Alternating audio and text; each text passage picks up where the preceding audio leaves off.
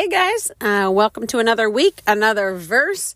Man, this one is a challenge because it's something that goes contrary to our fleshly nature. It is about how we are meant to serve like Christ served. So let's get it into our spirit so that the Holy Spirit can really bring it up for us and remind us that it is time to serve even when it's hard for us to do. And don't forget that if He's reminding you to serve, to make sure you're praying so that you have his strength behind it and you're not trying to do it in your own strength. Because we all know if we're trying to do it in our own strength we're either going to fail or we're going to become bitter about serving. And that's the exact opposition of what he's actually calling us toward. We're called to be gentle and humble in spirit. So let's get started. For even the son of men did not come to be served but to serve and give his life as a ransom for many.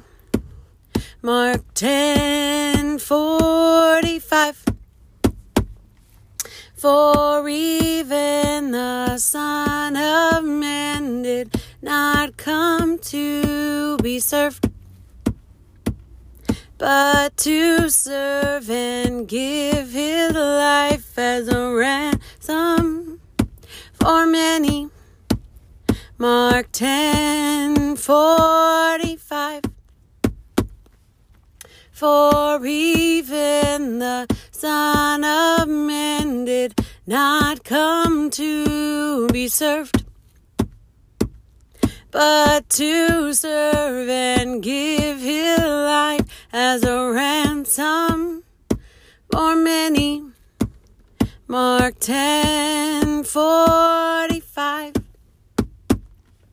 For even the Son of Man did not come to be served but to serve and give his life as a ransom for many. Mark 10 45.